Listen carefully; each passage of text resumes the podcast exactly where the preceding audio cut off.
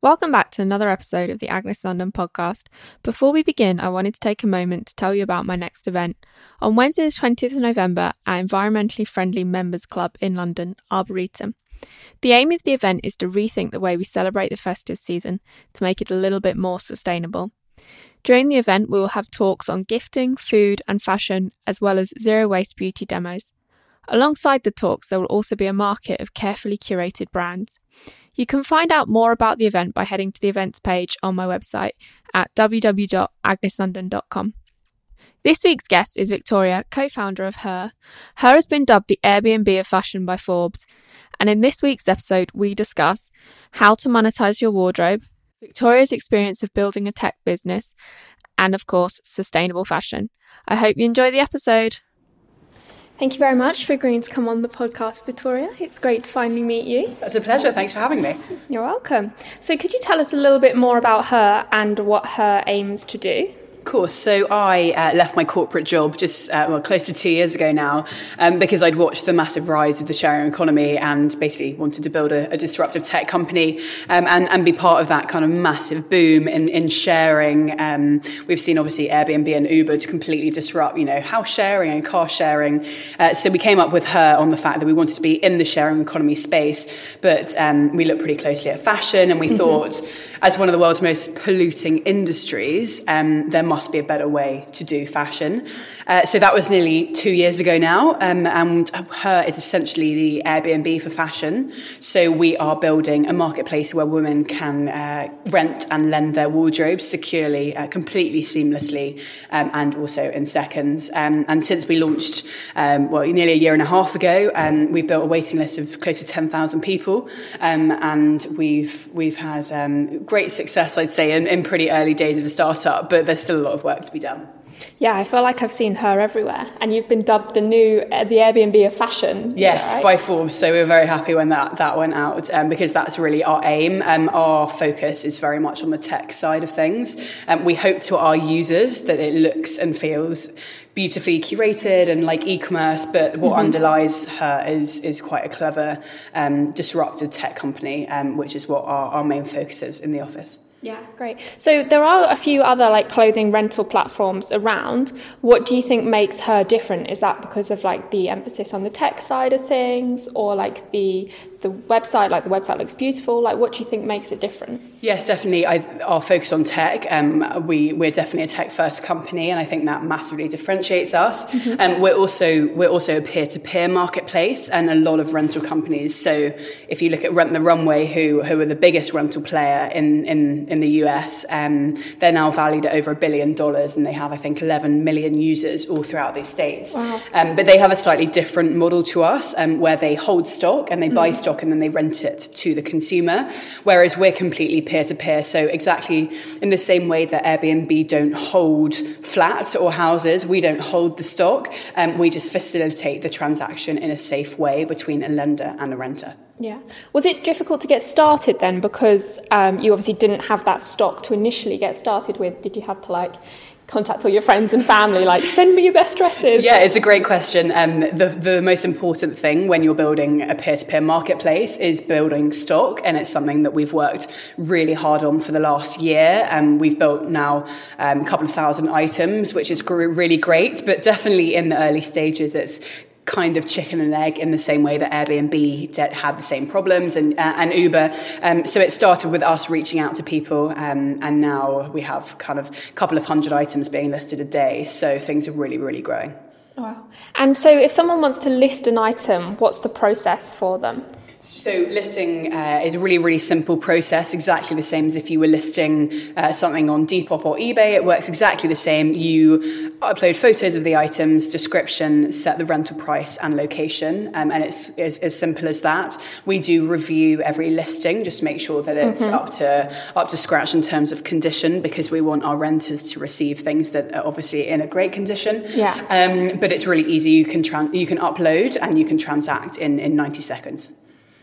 So, do you think having that like rental and that peer to peer rental really helps build community within the platform? Yeah, definitely. Um, a huge part of everything we do is, is centered around our community and and getting as much feedback from our early adopters as, as we can. Um, what we're driving and what we're building is is mainly through feedback from what our users are looking for and what they want. Um, and our pop up, which we're launching this week, which I'm sure we'll talk about, um, is a really great chance for us to build our online community offline. Um, and we do hold monthly member meetups where our members uh, meet up and, and chat and get their wardrobe photographed. Um, so it's a huge part of what we're doing because um, our whole community is, is very obviously tapped into sustainability. They're very like minded and also forward thinking in terms of, of what we're building, uh, hoping to build. Yeah, definitely. I definitely think having it peer to peer makes it much more sustainable than like you just holding stock mm-hmm. as well, because yeah. it's it's items that aren't otherwise being used, and especially the kind of items you have, they're quite like events pieces and mm-hmm. one-off pieces aren't mm-hmm. they yeah so we have a great selection of kind of trend-led pieces that are sold out everywhere online through to uh, vintage is a big part of our business and also like you say one-offs um, that you can't can only get your hands on you know through Hurr um, we also have lots of sustainable brands as well like reformation and mother of pearl um, where it's a bit of a double hit of you being able to rent a sustainable brand which is a really nice um, angle um, so yeah definitely do you find that um, sizing is quite difficult to get right? Because obviously, um, a lot of pieces that come from like celebrities or influencers will be sample size um, and aren't that kind of inclusive to everyone. How do you kind of tackle that and make sure you have a really good range of sizing? Yeah, so we've been pretty proactive on our stance on, on sizing. Um, I think it's easier to get right on a peer to peer basis than it is on a buying stock basis. Mm-hmm. Luckily, we don't have those problems. Um, ultimately, we don't control the stock that comes in, but we've been, been pretty proactive. Um, we have a number of um, quite high profile curvy models that use our platform that rent and lend their wardrobes. Um, and, and already we, we're obviously looking at, at the data all the time, and we we have been able to fill out every single size. And it's not just diversity in size; it's style and you know dresses and shoes and jackets and tops. There's a lot of diver, you know diversity across every single vertical for us. Um, it takes time to build, um, mm-hmm. but but I think we're making a good job. Um, we're, we're we're not doing too badly, and because we're now at, at, at a mass of getting a couple of hundred of items listed a day. Um, it, we're, we're obviously you know getting getting more of a spread in terms of the items as well. Yeah.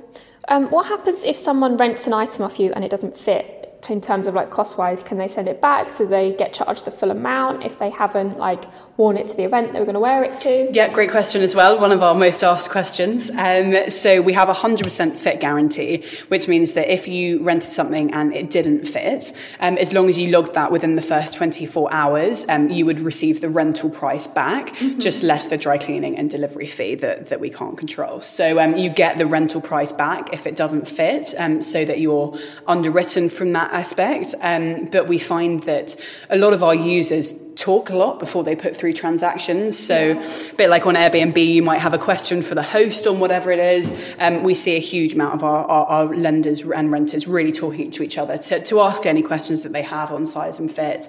And then we also have, when you upload an item, a whole box for size and fit. So you can write in, you know, this comes up small, this could fit a 14 to 16, this is one size. Um, so actually, we have a pretty low return rate on that, yeah. with that respect. Mm, that's good. So that leads me to my next question. I was wondering from like a personal point of view, the kind of thing that would put me off advertising, like even advertising my home, advertising my clothing, would be trust, mm-hmm. like trusting that someone else is going to look after it as well as I would. Mm-hmm. Um, do you find that's an issue, or do you think that kind of being able to talk to people on the platform helps with that? Absolutely. When we co-founded the company two years ago, our view was that, that we need to make sure Hurr is the safest and most secure way to rent and lend your wardrobes. Um, so everyone on our platform has been vetted um, and verified, and we basically profile our users with a trust score. So anyone that is on Hurr has a trust score over a certain level that we are comfortable with to let them mm-hmm. lend and rent. So we have basically spent two years making sure that it is as safe and secure as it possibly ever could be. Um, we have ID verification, we have secure messaging systems, we have security deposit features, um, and, and I think it comes down largely to the community piece as well. Um, and you, as Sophie, having your profile on Hurr, you have the items you're lending, and you also rent. Um, we're, we're doing a good job of building a community of people that, that understand that this is someone else's item um, and that they should should love it and treat it as if it was their own. Um, so our whole ethos is treat it as if it was your own. Um, yeah. We're here when when accidents happen, um, and we obviously have a zero tolerance policy to to theft or damage beyond repair. Um, so everything we have done on trust and security, um, we've done everything we possibly can um, on that piece, mm. and we obviously sit above the platform to, to, to step in if things do go wrong. Yeah. So it's a bit like rating your Uber driver then? Absolutely, yeah. we have. Um, so it's peer reviews, exactly. So, uh, you know, on, on Airbnb, you get your super host um, yeah, badge. We have something very similar. Um, everyone's peer reviewed. And if they were below a certain rating, they would be taken off our platform. Um, and it's a really great chance for people to build up their profile and, and their trust profile on Hurr as well. So it would say, Sophie, here are your top five reviews. And it works exactly like Uber as well. Mm. Was that the reason for the waiting list as well, to give you a chance to review everyone? Yeah, definitely. So trust and security was just something I was never willing to compromise on, and it yeah, takes sure. some time to to verify everyone, which is why we've operated on a waiting list system up until now. Um, and making sure that that that, that is um, you know safe and secure is number one, and number two has been building our supply. Um, so what we've been doing over the last year is is really focusing on on our supply um, with a view to um, now everyone and anyone can sign up to Hurr. Right. So does Hurr just operate within London, or do pieces get sent all around the UK or all around the world? Yeah, so we um, are UK based and mm-hmm. we now have users all across the UK. So we're, we're not just London centric. Um, we have a courier service, um, uh, pedals, uh, where couriers cycle on, on bikes across central London. But other than that, which is London centric, um, our platform is fully scalable. Um, we have huge communities now outside London. Um, my view is that if the, my perfect dress is in, is in Newcastle or Bristol, I should be able to get that. Um, and the vast majority uh, of rentals go through the post anyway, so there's no limit in terms of scale um, on us UK wide. And we've had quite considerable demand coming from, well, A, internationally and also key European cities um, of people signing up saying, please can you launch here, please can you launch here. so we're looking at our next steps pretty closely in terms of where, where, to, where to grow to next. Yeah, great. Did it, do you find that most of it comes from London or do you think that a lot of it comes from, or is it outside London? Um, yeah, it's actually not not London centric. We we launched kind of a bit more central London um, in terms of our user base, but not anymore. Um, we now have thousands and thousands of users all throughout the UK. So I wouldn't say now it was geared just towards London. The only thing that's just London is our courier service. Yeah. And the meetups, are they London based? Will you be doing them in other key cities? So we've been trialling our meetups. It's a great chance, obviously, for our communities to come together, but also for us to, to get as much research out of what people are looking for and what we can be doing differently, etc. Um, so we've been doing them mainly in London, and now we're going to look at, at um, kind of growing that outside London. Mm-hmm. Um, we've been doing a lot of kind of focus groups and market research, obviously, on our community all across the UK, but now we want to bring that as a, as a concept, definitely, definitely to, to larger communities um, out, outside of London. Yeah. So, with all your research that you've done with your early adopters um, and your community, what do you find is the um, like the biggest barriers for people for renting clothing? renting or, or lending? So um, either. Either. Good yeah. question. Um, I think it comes down to uh, the behavioural shift in the US. Um, people have been renting clothes for, for close to ten years. This is really not a new concept, mm. and people get that you know it's sustainable. It's a clever way to shop. You can save money. They get the education piece behind why people rent, and I think the UK is just slightly slower to adopt that. So I'd say our, our biggest barrier is more of a a market problem in terms of people aren't aware of the benefits of renting. Um, so what we're doing at the moment is a lot of kind of education around, you know, why you should rent and why you should lend and, and the positives of doing so. Um, and I think that takes time um, to build that education. But I'd say at the moment it's just a, a bit of a barrier in terms of the, the UK mindset generally, um, which is changing. And even in the time that we've been up and running, it's changed absolutely dramatically. Mm. Um, but there's obviously definitely more to be done. Yeah. Great. And so you're running your pop up in London. Is that running all the way up till Christmas? Yeah, so very excitingly, we are launching the UK's first fashion rental pop up um, from the beginning, well, end of October, beginning of November, and we're running it for five weeks in the lead up to Christmas. Um, and we have basically collated all of our top rented pieces into a beautiful showroom, and anyone can pop in and rent an item for two days, seven days, or what, two days, four days, or seven days. Um, so it's a great chance for us to meet our community and also for people to try items hands on, um, meet other people from the Hurr community, come to our events. We've got 30 events running in the next 35 days, so it's a busy time. Um, but we're really putting our community first in terms of the events that we that we are running through it. Yeah. Cool. I'm looking forward to coming to some of the events. looking forward to seeing that. do you have fitting rooms in your store? Uh, yes, we do. We've got three. Yeah. Cool.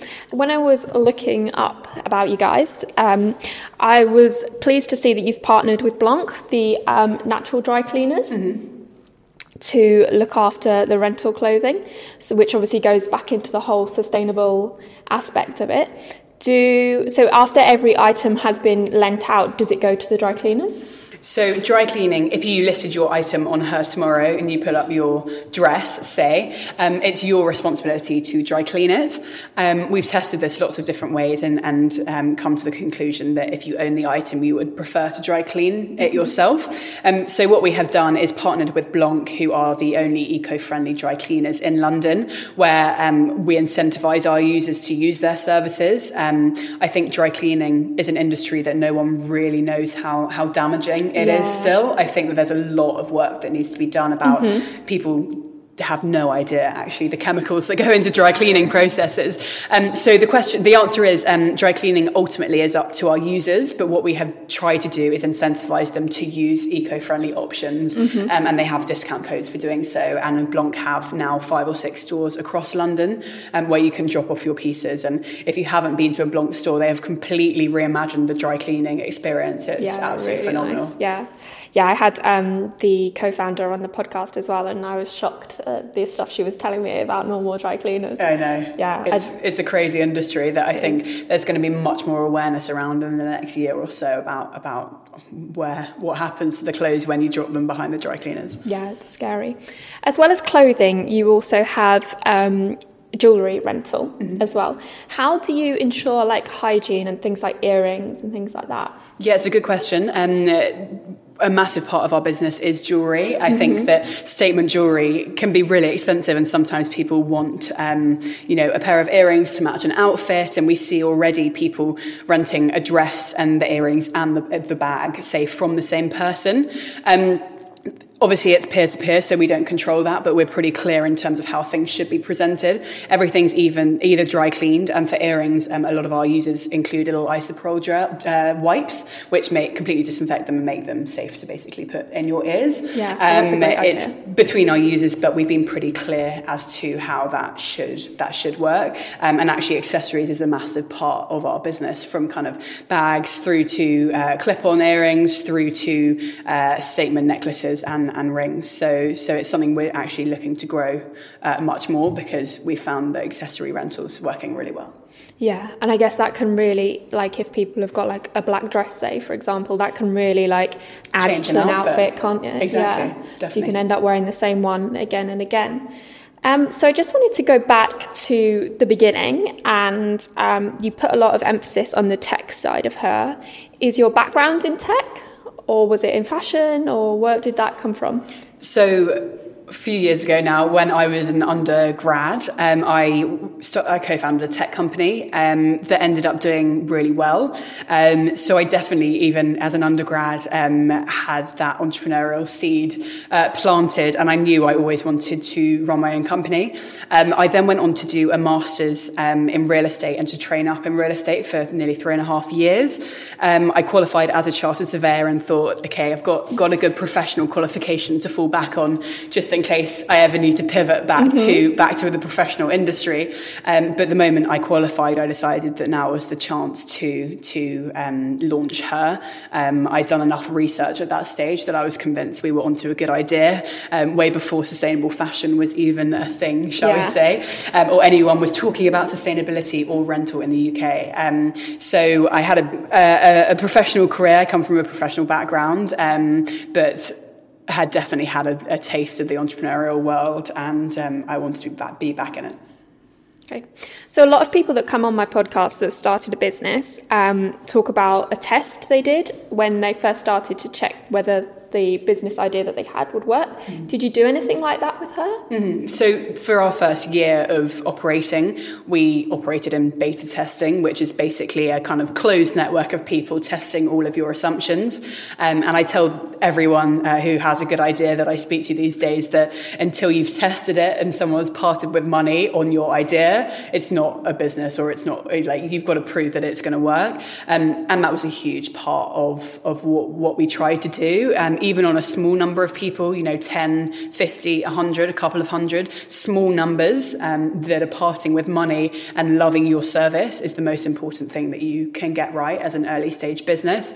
And I think it gives you as, as the entrepreneur um, or the startup founder a bit of comfort um, that you're onto something if people are actually parting with money because it's easy to sell an idea and have all of your friends tell you that you've got a great idea, mm. but it's not until someone actually puts their credit card details in and pays for the service, that's when you've got a business. Yeah. Sure. So, um, small businesses, like obviously you can tell your friends, you can tell your family about it, but they, they want to support you anyway because they're your friends, they're your family. So, what advice do you have for small business owners that want to test their idea but want to reach other people that aren't in their like immediate network? Mm-hmm. Um, I think it's a great question. I think um, Facebook groups do really, really well, um, particularly in the kind of sustainable fashion space. Um, Venetia Falconer runs a closed uh, slow fashion network um, on Facebook. There's probably no more sing, you know, single tapped uh, sustainability community online, um, and people are really willing to help out, knowing that it's for the greater good or that they get something out of it. I think if you can incentivize people in some ways, um, for example, we did free postage and dry cleaning mm-hmm. um, so that it wasn't just a full cost um, to the users and that they got something back. Um, and we find that, well, I think it's a matter of reaching out. There's no, there's no shortcut to finding 100 people to test your product. Um, but I think Facebook is a great place to start in terms of incentivizing people um, and finding people. There are great communities already out there that exist in whatever you are trying trying to build. It's finding them and converting them and getting them excited about an idea that's the hardest bit, I think. Yeah, yeah, definitely. Yeah, Facebook is a great good tool because there's normally like already a group set up for exactly. whatever yeah. kind of network you want to yeah. tap into. And they scale really quickly. It's so easy to invite, you know, your 500 more friends into a group. Um, so I think that seems to be a great place to start. Yeah. Do you have any other advice for entrepreneurs with an idea?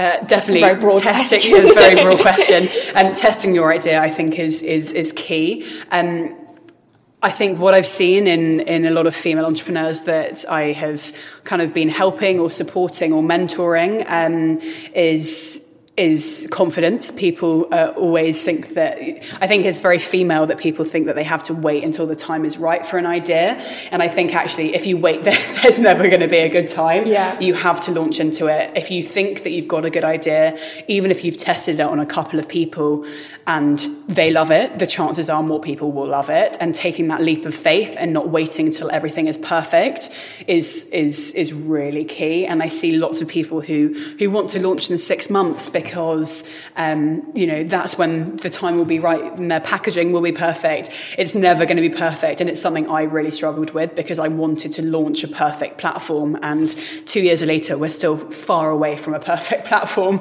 But getting going, I think, is the hardest bit. Yeah, yeah, definitely having the confidence to get going. Definitely. I'm very much one of those people that will jump and then sort it out later, but Exactly. I know not a lot of people are Yeah. like that. But I always think you can always polish it once you've put Launched, it, yeah, definitely. once you put it out there.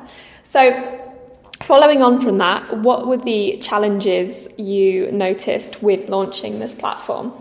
So definitely our emphasis on tech. Um, it, it's incredibly complex.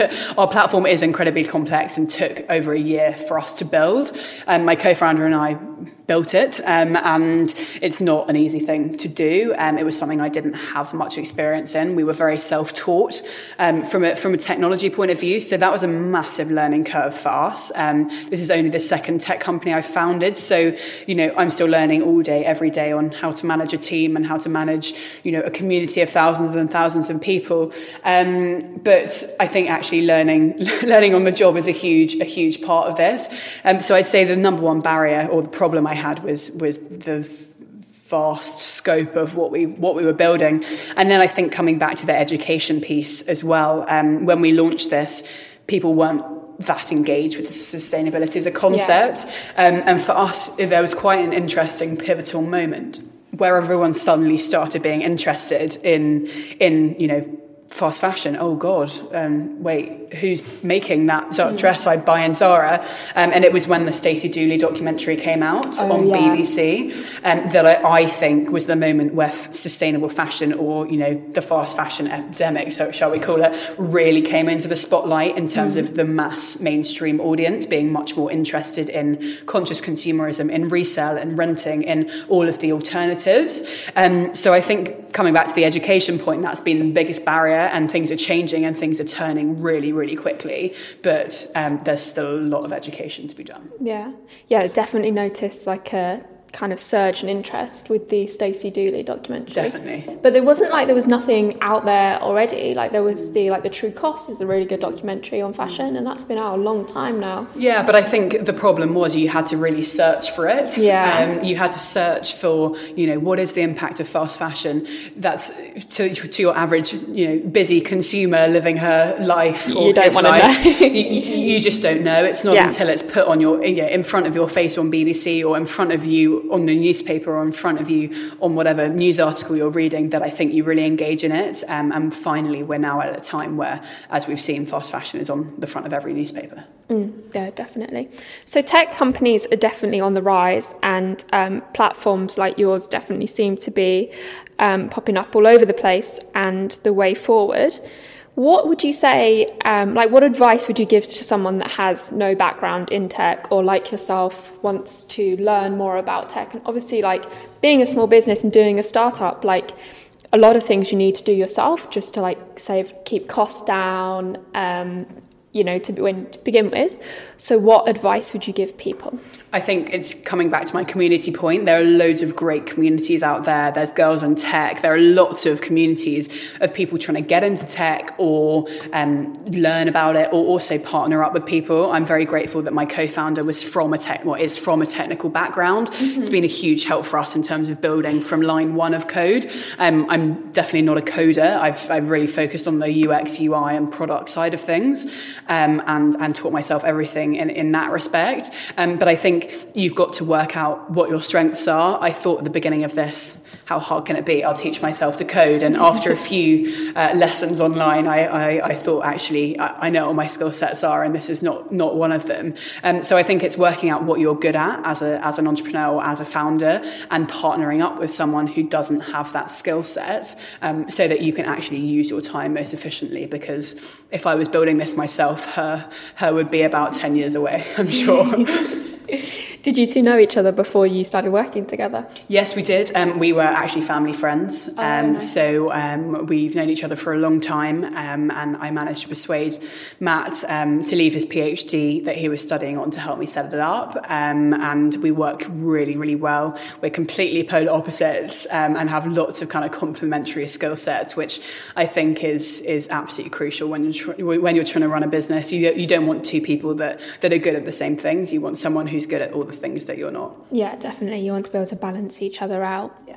So, what um, have been the most rewarding parts of running Hurr? What have been like the highlights over the last two years?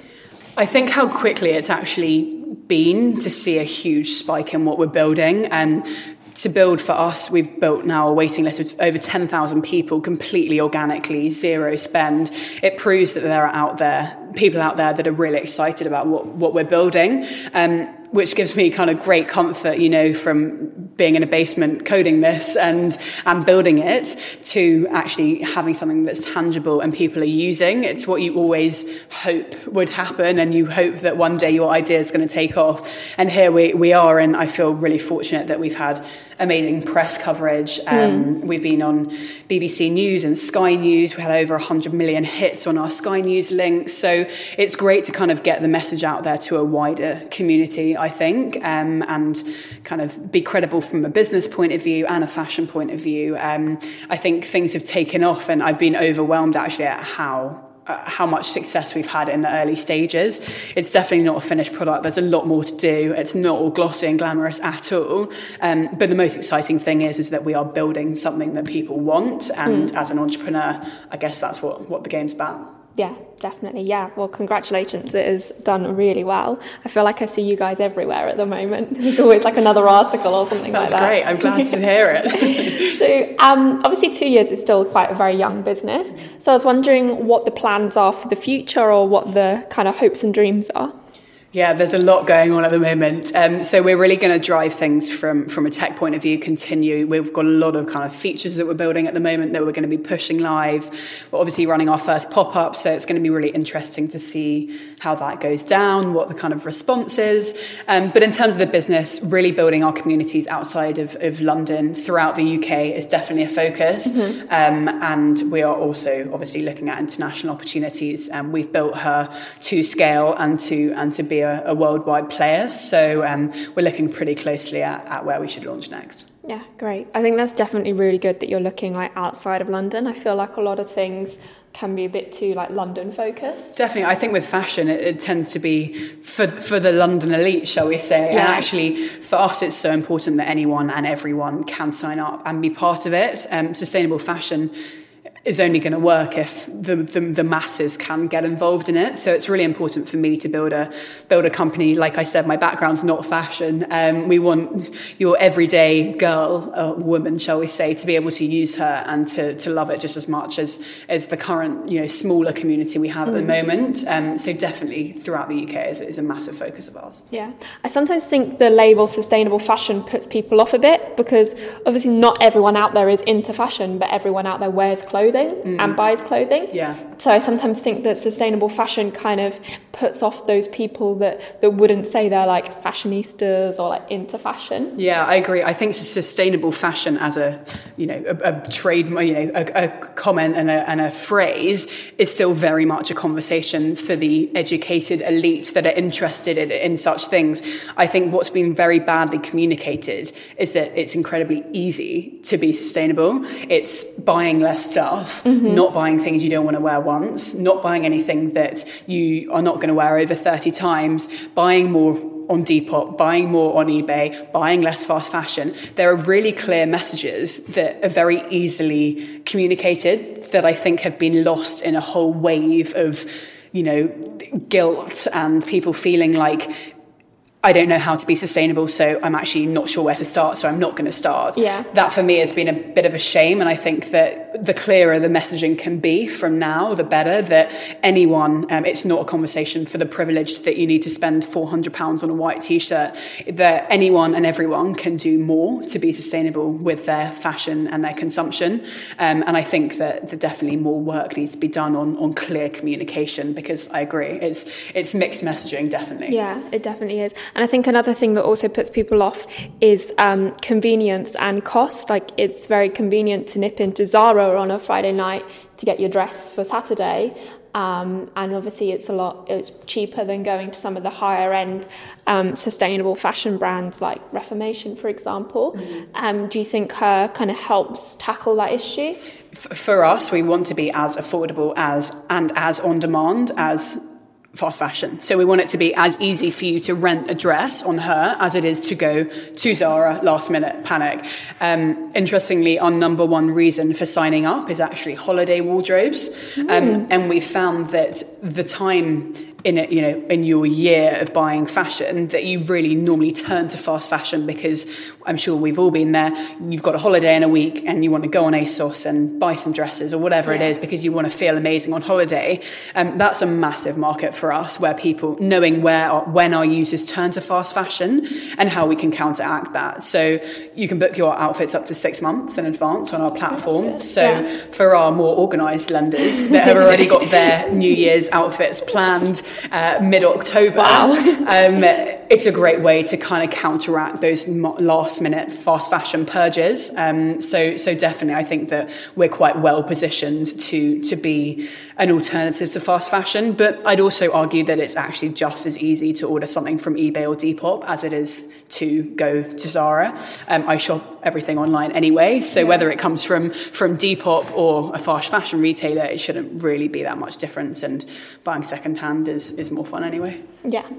Um, I would have thought it would have been weddings that would have been the like big thing yeah, to buy for. It's really interesting. Obviously, occasions, you know, high days, holidays, weddings, Henley, Ascot, those big events are obviously going to be a huge part of renting. But what we are trying to build is something where you incorporate renting much more into your everyday life mm-hmm. um, and you know you invest in your capsule wardrobe of basics that you wear day in day out and you should be able to rent the rest. Um, a large majority of our users do just rent for their everyday office wardrobes. They rent for every day. They rent for interviews for date nights for dinner with friends for birthdays. So what we're really trying to build is not just you know, very expensive sequin ball gowns that you never wear. This yeah. is much more for us building your everyday person, making them feel a bit better about their, their fashion purchases, making them feel special in a dress that's still at a price point that they can't justify buying. That's really a, a massive focus mm. for us. So you have a, for lenders, you have a minimum um, value of the dress, don't you, that they can, say dress anything that they can advertise? Exactly. So um, in order for it to, to meet our criteria, it has to be over £150 RRP um, and in excellent condition and generally under two years old, with a caveat that we obviously love vintage pieces. So they're reviewed on a case by case basis. Um, but at that £150 mark, um, our, our goal as a company and mission is to cut out fast fashion. Yeah. So we don't want Primark dresses also that are built to fail being rented on the site. We want pieces that are built to last, um, but still at a price price point that is too expensive to buy for, for the everyday person. Um, and if you look at a £150 item and you can rent it for, say, 20 or £30 for a week or a couple of weeks, um, that is still as affordable as the high street knockoff. Yeah, especially if it's just going to hang up in your wardrobe, not being worn exactly. for however long. Um, so going back to vintage pieces, a lot of vintage pieces aren't um, aren't branded, or their value is main obviously their value is kind of hard to to tell and obviously their age. So how do you assess them and do you encourage them on the site or not we're doing a massive push towards more vintage pieces at the moment. The, we have a small collection of vintage pieces and they're renting really well. Um, a large part of what we're trying to do, I guess, is connecting people back to their clothes um, mm. and trying to establish some relationship between the pieces that you wear and the pieces that you just throw away that end up in landfill. Um, and I think vintage is a really interesting way of doing that. Um, people really like pieces with a story behind it. And yeah. I guess that's what, what vintage is. Um, so it's a huge part of our business that we're focusing on at the moment. It is more difficult to, you know, estimate the, the value. It doesn't need to be exact. Ultimately, uh, uh, um, our lenders set the prices themselves. Mm-hmm. Um, but, but it's a huge part. And I think it's a really interesting, it's great also that if you did rent for a wedding, you know no one else is going to be wearing the same yeah. thing as you. Yeah, definitely. And if it's like a dress from like the 70s or 80s, like it stood the test of time already. Exactly. Hopefully it's still going to be yeah. in good condition. Yeah. yeah. Is there anything else you would like listeners to know about Hurr? Or uh, yourself? Uh, um, I think it's important for us that you know we've we've managed to generate amazing kind of hype and build this amazing, pretty limited small community. And now we're at a stage where everyone and anyone can join Hurr. For us, this is very much uh, a, a, UK wide game for now where everyone can be part of something. Um, it's super exciting to to have a really engaged community, and I want everyone to know that you know we're now at a stage everyone and anyone can sign up. We want to keep building our community. We're building uh, a great community of brand ambassadors as well, so we're looking really closely at that. So um, it's really exciting uh, from that from that respect as well. And I guess ultimately that that the most sustainable item in your wardrobe is the one you already own. Um, there's a lot of stuff we have already have enough clothes in this world. It's trying to get everyone that's listening to to think about what's in their wardrobes mm. and what they can you know donate to charity what they can resell and then the percentage of their wardrobe that they have invested in that just doesn't get enough use and, yeah. and knowing that you can monetize that is is massive and it's a new concept, but but I think we're making good waves in terms of communicating to people that there's money sat there uh, waiting to be made. Yeah, that's definitely a great incentive that you can make money off your wardrobe. Definitely, and some of our users are making hundreds and hundreds of pounds a month renting the stuff that they have lying there, so it's huge. Wow, that's incredible. So, at the end of every episode, I ask my podcast guests what they've seen or read recently that's left them feeling positive and uplifted about the future. So, this can be like within your business, within like the sustainable space, or kind of anything really. Uh, for me, I'm a big fan of EcoAge and everything that they do. Um, I think they communicate sustainability in a really clear, slightly less hard hitting way. Mm-hmm. Um, and everything that they do, I, am a big fan of all of their blog content and their contributors that, that build all of their pieces. And their social media on EcoAge is really positive. There, there is a lot of positivity and there's yeah. a lot of disruption and there is so much interesting stuff going on in sustainable fashion. And I just wish there was more focus on the solutions rather than the problems. Um, so I'd say head over to EcoAge, um, sign up for, for their newsletters. Their social con- uh, content is really engaging. It's really interesting. And, and I think that they clearly communicate to people that don't know much about sustainable fashion or how to be more sustainable in a really easy, slightly slightly hard, less hard hitting way. Um, uh, so I'd say head over to EcoAge um, and check them out. Yeah, they put out lots of great content. They do. Yeah. Um, so where can people find Hurr? When can they visit your pop up? So we are launching our pop-up from the 25th of October, which is coming up in a couple of days' time, uh, two days in fact. Um, and anyone can come in. We're going to be here in we're about five minutes away from Victoria Station in central London. Um, and we're going to be here for five weeks, but everyone can find us online at www.hurrcollective.com or on Instagram at Hurr, H-U-R-R. So can anyone just pop in at any time? Is it going to be open like a normal kind of retail store? Normal retail hours, yes. Yeah. Great, thank you. Thank you so much for coming on and congratulations with everything Thank that's happened. Thank you so much. Thanks looking, for having me. Looking forward to seeing what the future holds for you. Thank you. Thanks. Thank you for listening to this episode. I hope you enjoyed it. If you did, I'd be so grateful if you'd go ahead and share the episode or leave us a review to help other people find my podcast. You can also find out more about Agnes London at agneslondon.com or on social media just at Agnes London. Thank you. See you next week.